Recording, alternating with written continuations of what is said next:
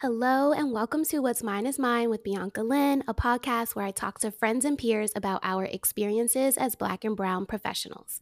This podcast is a reminder that what's mine is mine, and our destiny and future accomplishments already has our name on it.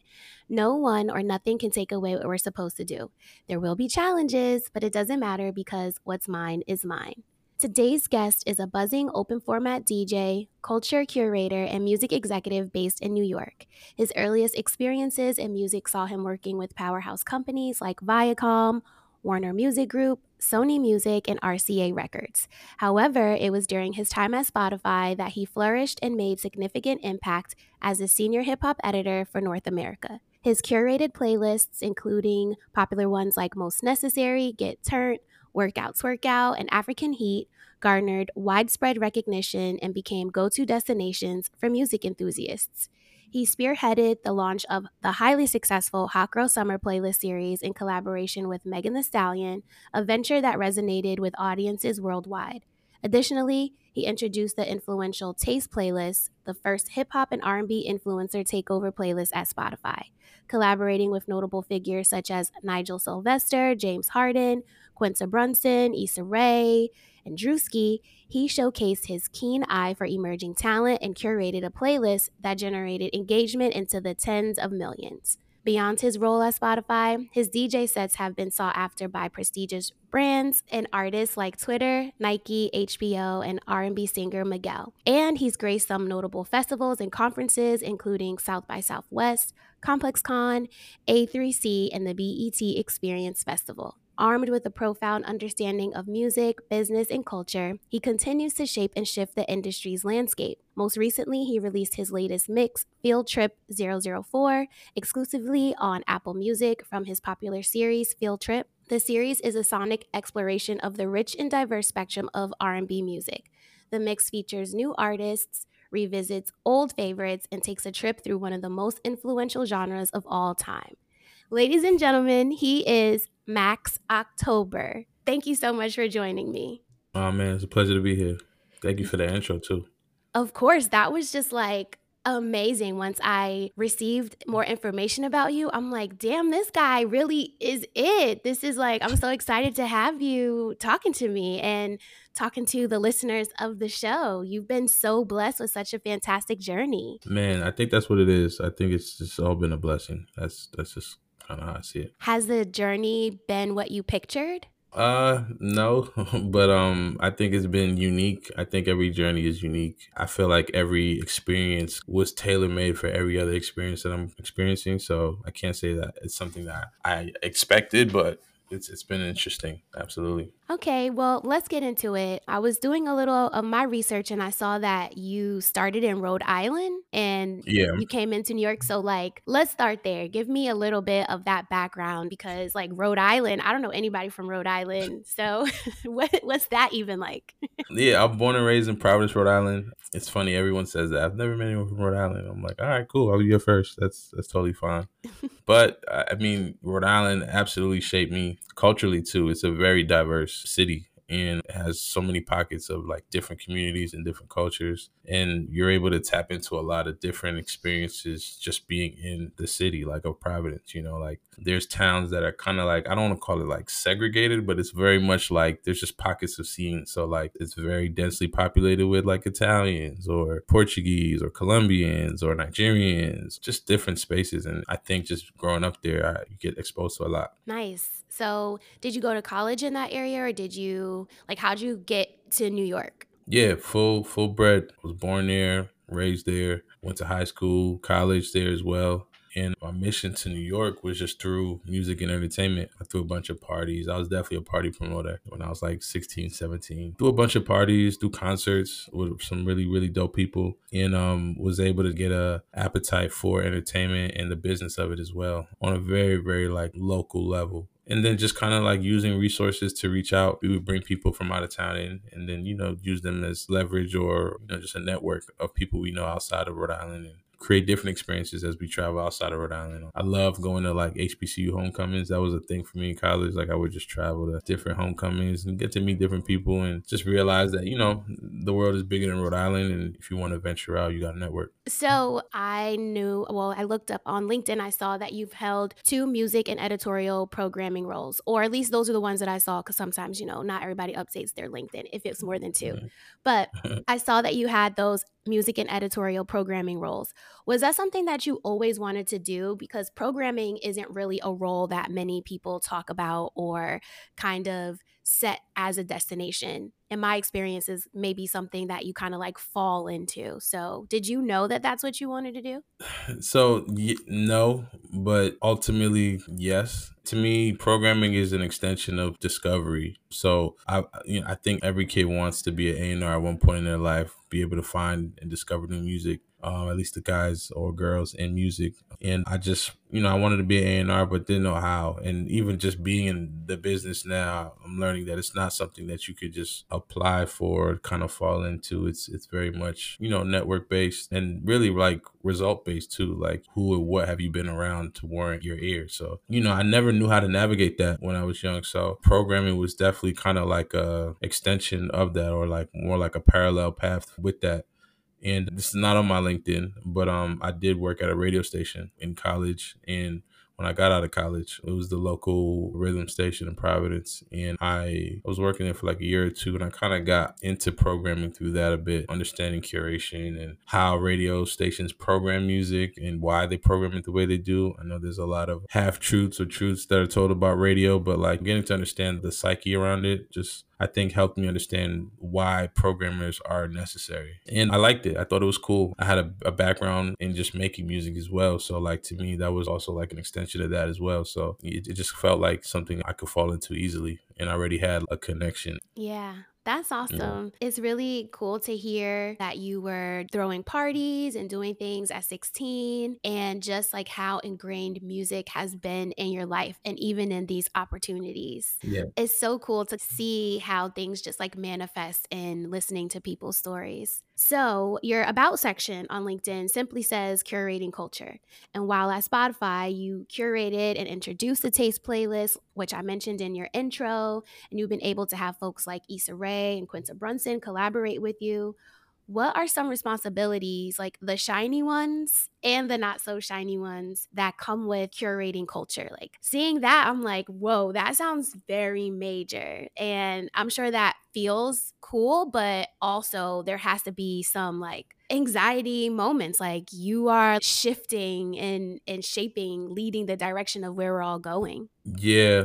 To me, that, I guess you would call it a phrase. It's more so like a, like a badge, really. I, I've always been one to champion those without a voice. I think that's like a big thing for me. In music, there are a lot of artists who don't technically have the same voice as some bigger artists. So, you know, I think it's always a way for me to shine a light on up and coming emerging artists, people who kind of like have an audience, but it may not be mainstream or anything that's super popular, but there's a space for them, and helping them connect to that space has always been something I thought was pretty cool with the role. And everyone's experiences with music is different. People experience music differently. Everything is just different. So it's more so like being like the traffic patrol guys on the jet bridges, and just kind of making sure things are going, you know, the right direction. And I think my role is kind of like that, and helping people find audiences and pockets that they may not be familiar with. And then audiences find artists that they may not be familiar with. I think that's always cool. And then always just being first. I think I just have one of those type of ears to know really on a like scientific level too, like what gets people moving. In college, I took a bunch of sound classes, like soundscapes and understanding frequencies and understanding like what frequencies get your body moving in certain rhythms. And there's always a science to me. And when I'm hearing beats, my mind goes to like how I would want to move to it and who would move to it in, in this way. And a lot of that is, is math, really. It's really science. So yeah, I've always been able to do that, which is why curating culture to me has just been a fun role. You know what I'm saying? Like, and not so much having influence over the culture, but it's just more so like creating the pockets for people to explore different things. That's always been fun for me. Are there any challenges with that? Like when you were introducing this to Spotify, where did you experience any pushback? Yeah, there's always challenges, because sometimes the direction in which things go on a cultural level don't always align with the business. And if you work in music, you work in the business of music. So it's always trying to make sure that they line up, making sure that there's a business case, a business reason for our cultural ideas and advancements. I think that's always the challenge, but you know, it's only a challenge if you see it that way. To me, it's like, all right, cool. We want to get, we, we want to do this. How could we do this? Like, let's figure out how to do this. And we'll create the business case for it. And there usually is a business case because, you know, culture is so elusive. It comes, it goes. It really finds new ways to mutate and become different things. So like, you're always chasing that. And with chasing that comes new ideas, new innovations, really trying to stay ahead. And that's really the challenge, but it's a fun challenge, you know? Mm-hmm. What would you say to a listener that may be at a company that is about music culture, who wants to introduce a new playlist or introduce a new function or a new avenue that the company should explore? What is that advice? If you can kind of like walk us through, tell your secrets without telling your secrets, because I know that there are people who have good ideas, who want to bring some cultural moments to their company. But let's be real, music culture, entertainment culture, media culture is white culture. So it's challenging. Even for me, I've held programming positions and I've been in, in charge of teams and I've tried to introduce things and I would get so much pushback. I wouldn't even be looked at. People wouldn't even answer my emails. But if I had the guy underneath me present it, then they listened to him. So I had to deal with that just being a Black woman in a leadership position. So yeah, even for, for me, if I wanted to do this again at another company, what steps would you give to kind of introduce something? And because you, you mentioned like there's a case for it that may not be something that someone may have thought about. So I, I have like two points on that. And okay. One may be a little controversial, but I really do feel like to be able to push culture forward, you kind of have to not be afraid of feedback or criticisms. And I love quotes, so I'll always just drop a, a fire quote here and there. And I'm going to paraphrase this because I, I don't remember it verbatim, but someone said something to the degree of all of our innovations and advancements in culture, media, whatever it is, was made by the disruptors and never by the people who played it safe. And when you're a disruptor, it's not the easiest road. It's not the easiest path. Not everyone's going to listen to you. People may even build cases to make sure that you don't have a voice in the space. These are challenges that are always going to happen for people who just naturally want to innovate and want to be disruptive in the space and figure out new advancements. So to me, it's not really advice. It's just more so understanding what comes with that one responsibility, but what comes with just really wanting to change, make change, positive change too. Like it's not ever, you're not always gonna, you know, it's never gonna be a cakewalk. Like there's always gonna be opposition. There's always gonna be somebody opposed to it. There's another quote I'm gonna drop on you because I love quotes, but it's one of my favorites. It's a new one I heard. My boy Malik dropped this on me the other day, but he said the um, optimist built the airplane and the pessimist designed the uh, parachute, mm. you know? So there's always going to be opposition. There's always going to be someone who's like, well, that's not a good idea. You know what I'm saying? But there's always ways to innovate within the pushback and the disruption. My second point was, which is why you have to be smart on the business side, because understanding capitalism, everything has to generate dollars. You know, no one really cares if it's a good idea or a bad idea. They care about if the balance sheet at the end of the quarter is in the black or in the red. So if you're able to figure out ways to innovate and push culture forward and it makes money, that's always going to be the easiest path or the path of the least resistance. It's just trying to understand the business. And I think that's what creatives sometimes don't understand. Like they want to come in and say, yeah, I just, you know, I, I just painted the Mona Lisa. But if the Mona Lisa is only worth a couple dollars, nobody cares. They'd rather have A I draw something up that costs ten dollars, you know? So you got to understand the business around the culture and then be able to affect the business and the culture. I think that's where you really win. Mm-hmm. Thank you for that. I appreciate both of those quotes. They resonated with me for sure. For sure. So you've been a D J since the start of your career. What has it been like balancing your personal passion while simultaneously working for others? Man, it's tough. Only because I'm just the type of D J or creative that like, I just like to create. And early in my D J career, like when I would get up on a stage and play a set, I would always play for me. Like I would always play the stuff I liked, that I wanted, that resonated with me. And a lot of it would be new records, like new songs, like somebody down the street, just there's a song I heard, I loved it. I want to get in the set. I'll just do it. And um, I quickly learned that like, it's not always about you. because people are in the room to feel a certain way and get off what they want to get off. And if you're not in the same frequency, they don't have to stay. You know what I'm saying? Like they could, they could walk out, they could go get a drink, they could go to the bathroom. Like this ain't really for me. And just kind of really understanding that balance, like, okay, cool, I have to understand what makes people move, but also like make sure it's within the scope of what I love too. So that's always been like a balance for me. Like, all right, cool. Like, how do I start this? How do I get the stuff I want to get in? Maybe it's a little bit later in my set. Maybe I got to come with these first seven songs. And then once their guard is down, I could kind of start to get stuff and stuff I want in. It's really just being tactical, like creatively tactical, just understanding like what people are into, what the vibe is, and always being open to listening. Like I listen more than I talk, and that's not happening right now, but I, I promise you, I listen more than I talk. I don't really like to run with my thoughts too much because I, I do feel like it's more effective when you understand what's in front of you, what people want to listen to, and you'll be more effective as a listener than a speaker. Okay. What about literal balancing? Like, has it been hard of, okay, I'm putting in all these hours at like R C A, but I have my own passions, because in order to get these brand deals that you've received and even be at these festivals, you got to put in that work. It's not like you were doing like one party and then they're like, oh yeah, I remember I went to that party. I heard him last month and he did a great job. Like, what was that even like? I know you also have a family, even balancing all of that in between. So how do you know when it's time to kind of be like, hey, I gave this company X amount of hours, but now it's time for me to hone on like being Max October? Yeah, um, I'm still learning, to be honest. I think the arrival of my family really put a lot of that into perspective.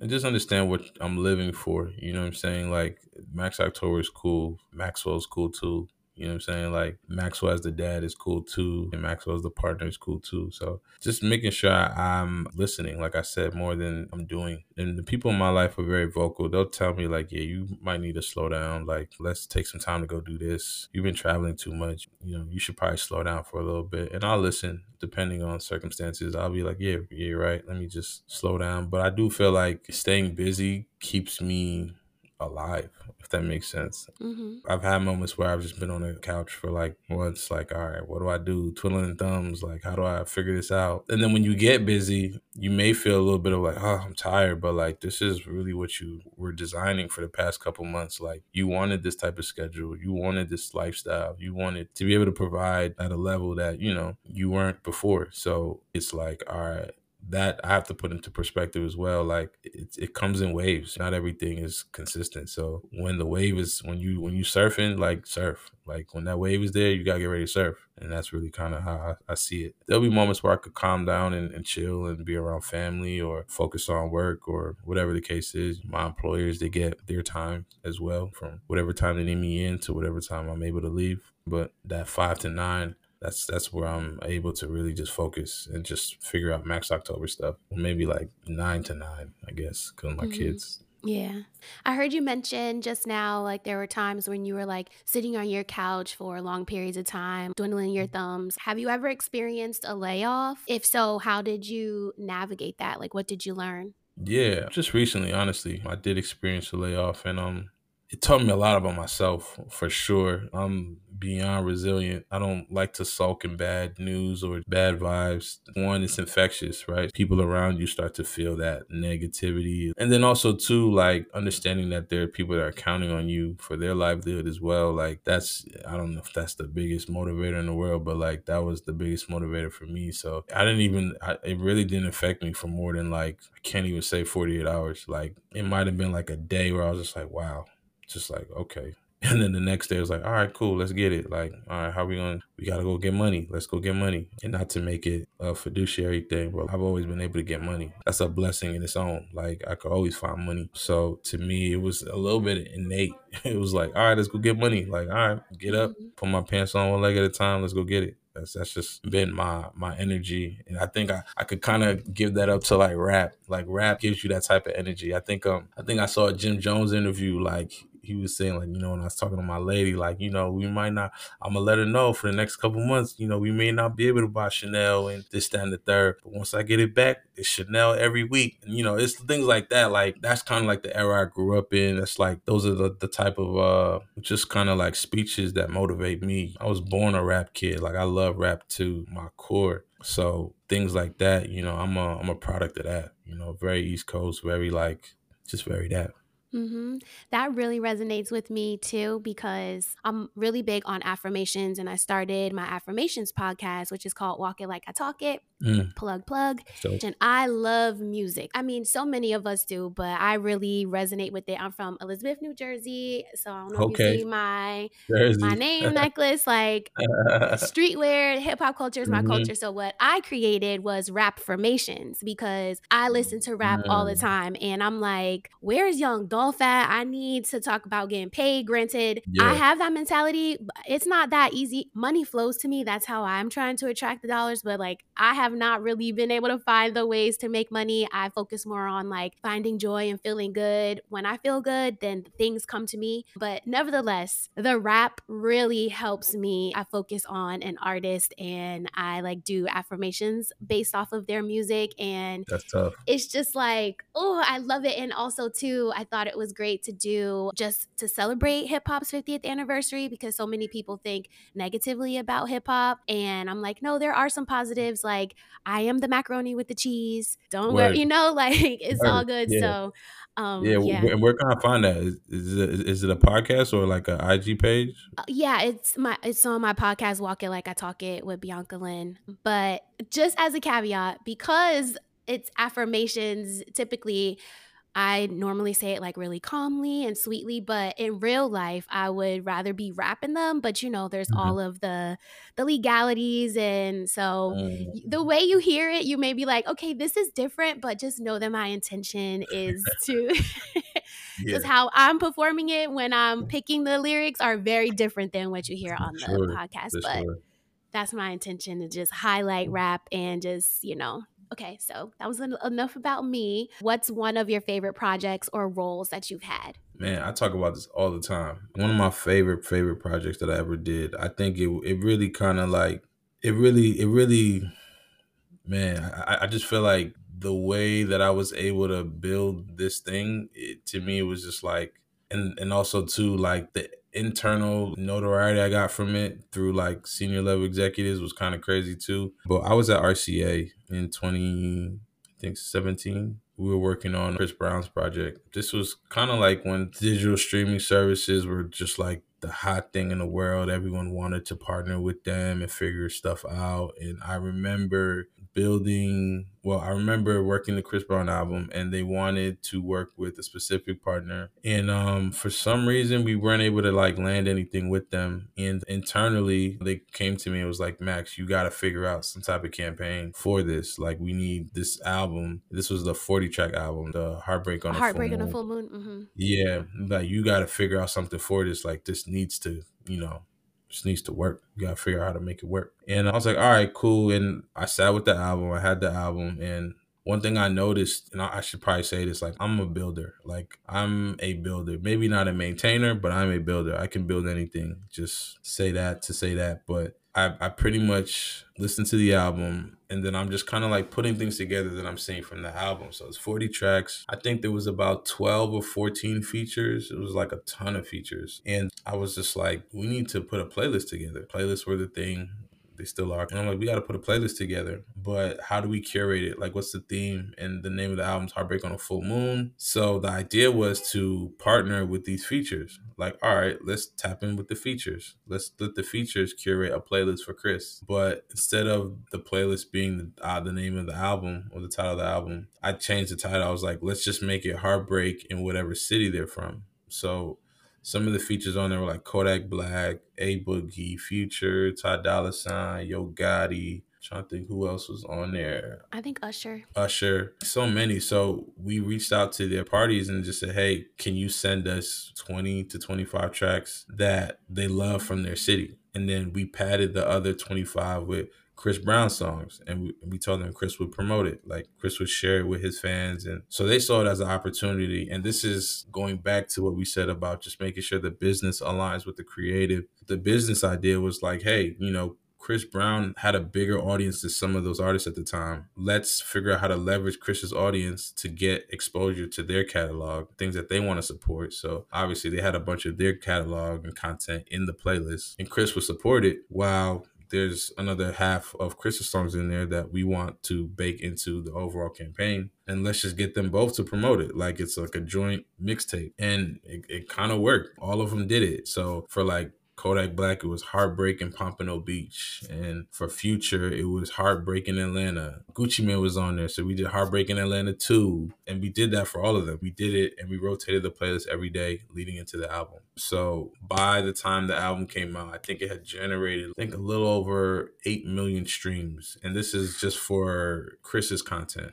Like Chris's content that lived within this playlist generated like eight million streams. And that specific playlist, because we rotated the same playlist, grew from like, I think he had like forty or fifty thousand followers on it to like two hundred and something thousand followers. So not only did we grow the playlist that would later house the full album that people will return to when they want to, but we also generated some money on the catalog side, as well as, you know, help these artists promote and talk about the album. And then also like the creative for the playlist covers was designed around the album. So it was just more, you know, exposure for the campaign and the project at large. So it was like a really dope project or campaign. And the beauty about it is, is it costs no money. Like this is stuff that usually people would spend money to generate this type of attention or, or retention. We spent literally zero dollars and it was just a big deal internally. I met with like my boss's boss's boss. He wanted to know like, how did I put this together? And I met with like the head of global sales for Sony,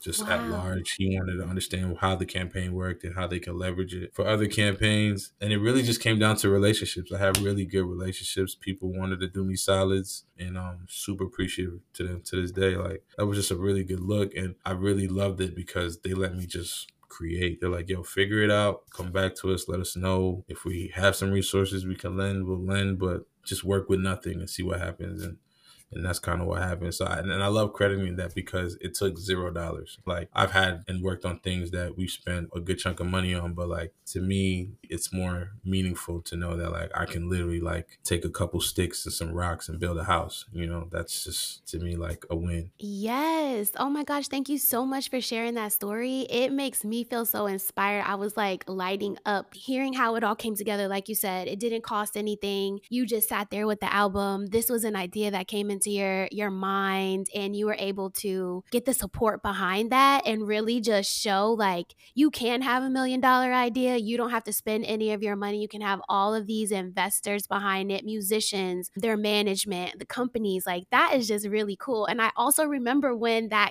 was happening at that time, like those playlists. So like that's like really, really oh, cool. Tough. That's yeah. Tough. That's tough. Yeah. Nah, it's it's it's just one of those things where it's just like, man, like I love when I'm able to do things like that because I could always give you a business case as to why we need to do it, but executing the creative, that's when like I I really light up because I just like being creative. I've noticed that like just with anything, like I'll I'll find any creative avenue and figure out a way to make money from it, but enjoy the whole process of being creative still. So yeah, yeah, definitely. That is a true testimony to that. Thank you again and again for sharing that. That was so meaningful to me.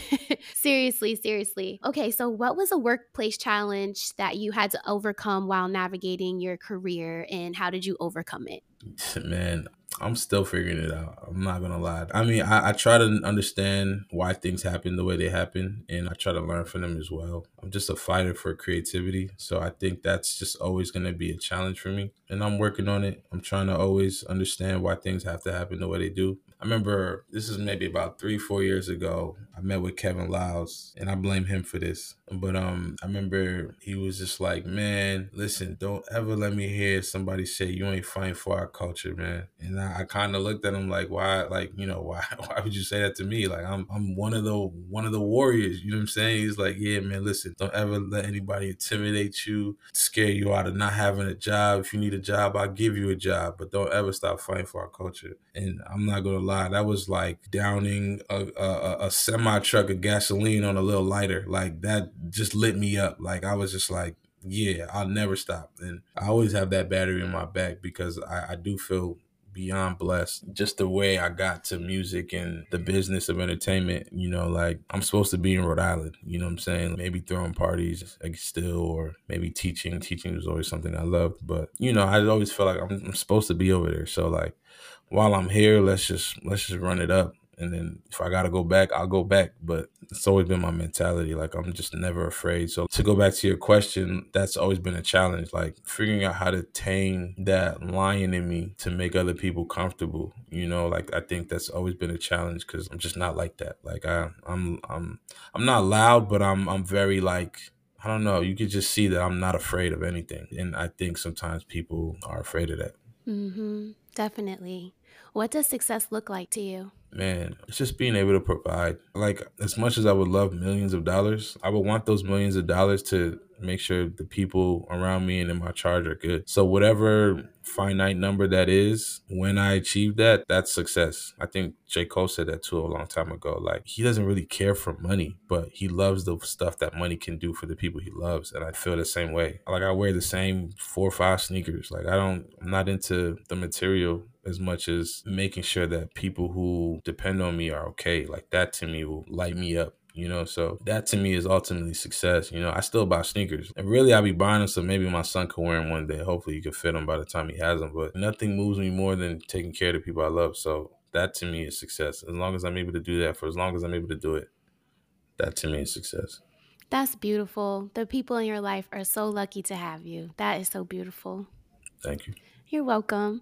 So what's next for you? What's your dream? Oh, man, my dream is always freedom. Freedom to just be creative. I think, you know, certain people are able to reach that quicker than others, but I'm still searching for that. Being able to just wake up and maybe just D J, or wake up and, I don't know, pick up my camera and start shooting. Like, that to me is like, all right, you're, you're where you want to be. You're where you need to be. Do you feel close to freedom? I want to say no. I want to say no because of how much responsibility I have. But even if I don't achieve it or get there, my whole thing is like, all right, how can I help my son cut that time in half or three quarters of that? How can I help him feel that way? That like, okay, cool. I don't have to work till I'm sixty-five. Like, I could chill when I'm thirty-five. And really enjoy my life and my kids. That to me is the goal. And it's so funny too, because like I, I come from immigrant parents. I'm first generation. And it's wild that like, I remember my dad and my mom was like telling me the story of how they got here. And we're like in the kitchen. They're like explaining it in detail. Every mishap, everything that went wrong, things that went right, things that they got lucky with. And I'm like sitting, really just thinking like, yo, like, I don't even know if I could do half of what y'all did. And to understand what they did to get here, for me to have what I have now, which is way more than they ever had, kind of putting me and my son's relationship in perspective now. It's like, yo, I'm working as hard as I can so that he could have so much more than I've ever had and be set up to really win in life. And just understanding my hardships, like it won't even be a thought for him. It's like, all right, you know, my dad did all this for me, so I'm hoping that's how it works. I think so. I think so. If you possess that and you came from your parents and he comes from you, he's bound to do it. And talking to you, hearing your story, you just share so much insight, your energy. I don't think for a second that he wouldn't tap into that. Right. So I know we're getting close to time. I have like two more questions left. Um, the last one is, what affirmation, because like I mentioned, I'm big on the affirmations and I know you're good on your quotes.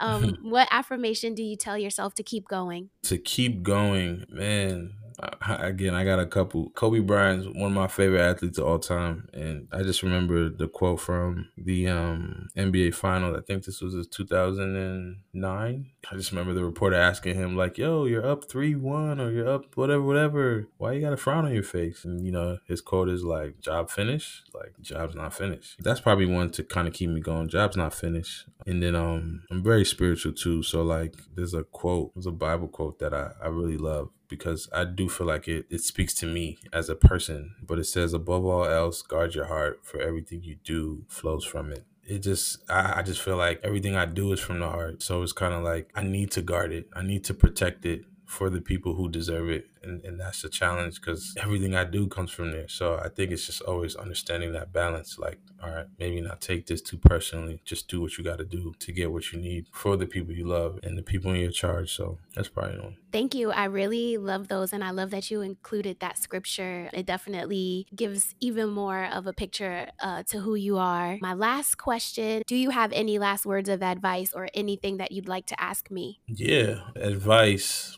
Just listen more than you talk. Always listen more than you talk. And that's that's not for you, just for everyone. Listen more than you talk. I feel like you'll always find answers if you listen, inward and outward. And um, for you, I would love to know what made podcasting, I mean, I know you've worked in the podcast space, but like what made this the journey for you now with Mine is Mine? It honestly started with Spotify shifting my role and mm. just needing to get creativity out of me.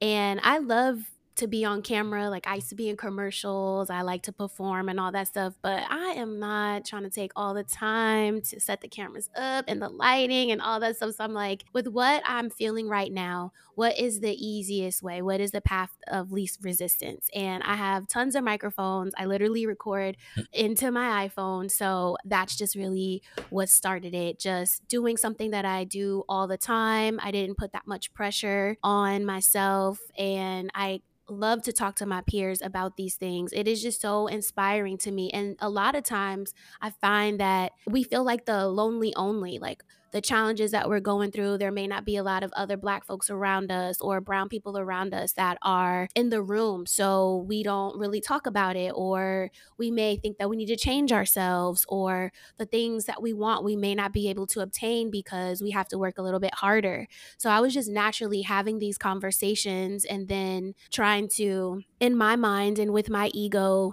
figure out what was going on and how to process it. I was just like, let me just start recording these conversations and let's just go. And I'm so grateful that I started it before losing my job, because then not having anything to do, I just put all my focus into it. So I'm like, okay, I need to do something to keep myself busy. Mm-hmm. I'm on Instagram, Busy Bianca. So mm-hmm. h- how do I keep that up? And so that's really kind of where I am. I really love doing it. I even think about it as I'm looking up jobs, and I haven't heard back from anyone yet. And I look at that as a sign. And I'm like, okay, when I do work again, because I know I'll have a job, like maintaining and doing my podcast is important to me. I also wanted to have a platform where I know so much of us, we work hard, and a lot of times our companies don't give us that recognition, or so many people are on the Forbes thirty under thirty, and then, oh damn, now I'm thirty-three. Now I got to work hard to be forty under forty. And, you know, and it, it is amazing. You will have those great ideas like you had at R C A, and you can meet,